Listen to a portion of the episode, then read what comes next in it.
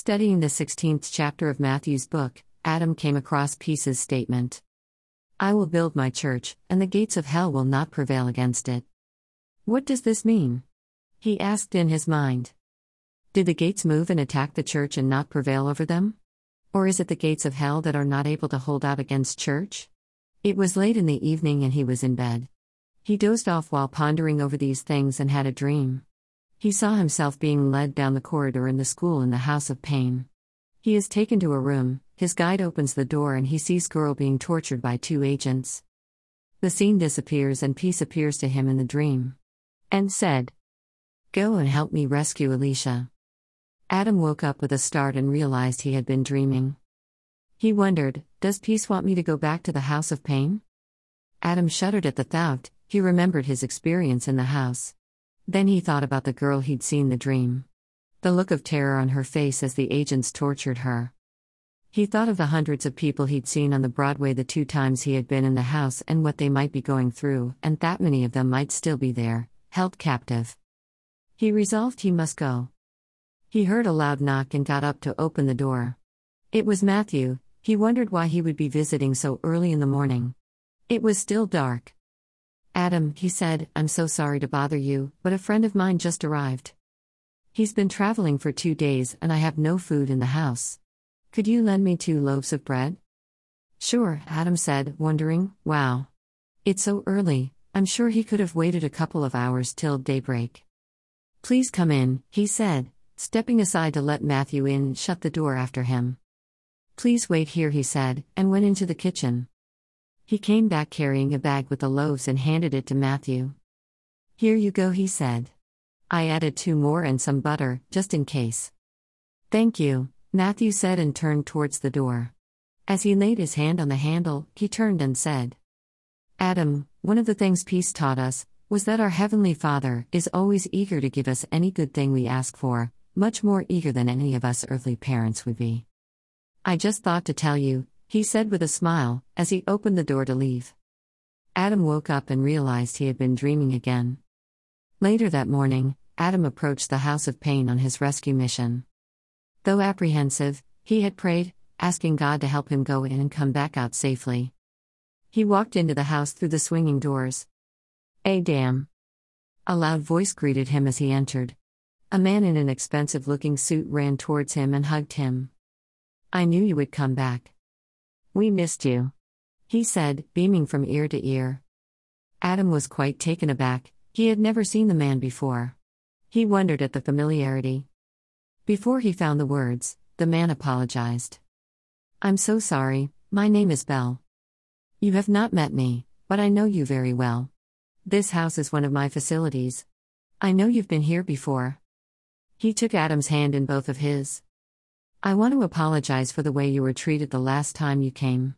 The boys told me all that happened, they did not realize you were one of our special guests. He went on. To make amends, I'm giving you a permanent pass to the Broadway and all our exciting services. Feel free to come and go as you wish.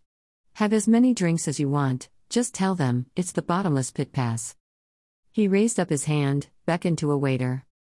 Please bring Adam a drink, he said. I have to go now, he said to Adam, but please let's catch up before you leave. I have a big proposition for you. As he walked away, waving, Adam's mind whirled with so many questions. Who is Bell? He wondered. He sounded like a nice person. But Adam felt uneasy about him. He wondered about his many facilities.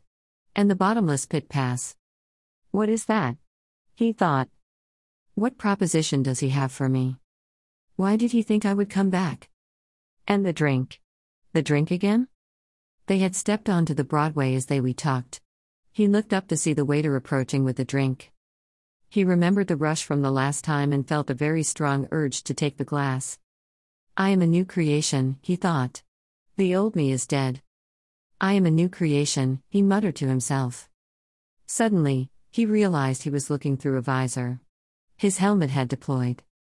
He saw thousands of fiery darts flying at him, his body was on fire with the urge for the drink. It dawned on him the urge was coming from the darts.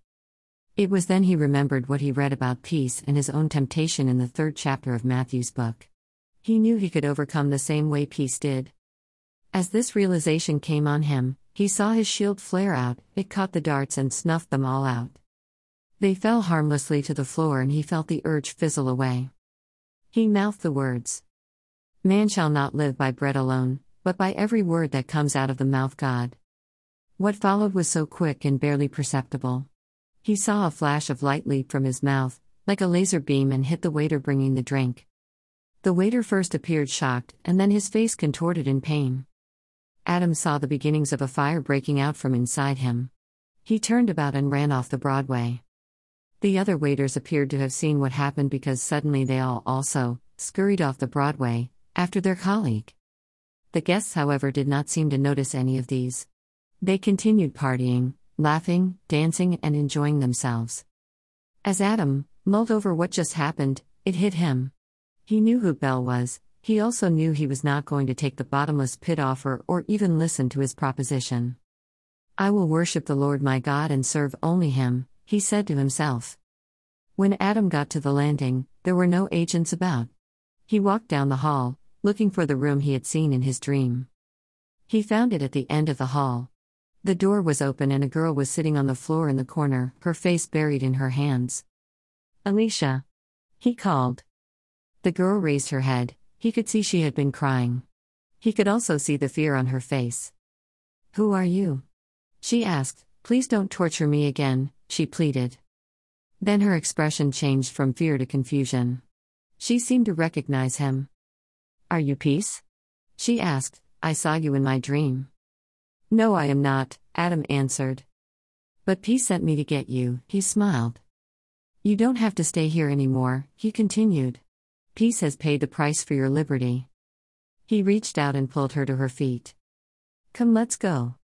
Peace said to invite you to follow him, he said. I will, she cried, I will follow Peace. Please take me out of here. As she said this, a door appeared in the wall. Adam knew what it was, he had been there before. Come. He said, We will use the straight gate. He turned and walked through the door. She followed him. She read the sign on the door as she walked through it. Life. Dot. The way of the gate of life. Few fighters find and leave the strife. Pain is unlocked, and its prison's keys. Captive now, to the Prince of Peace. In the house of pain. The Broadway or the straight? Choose life. Find the narrow gate. Seekers, finders.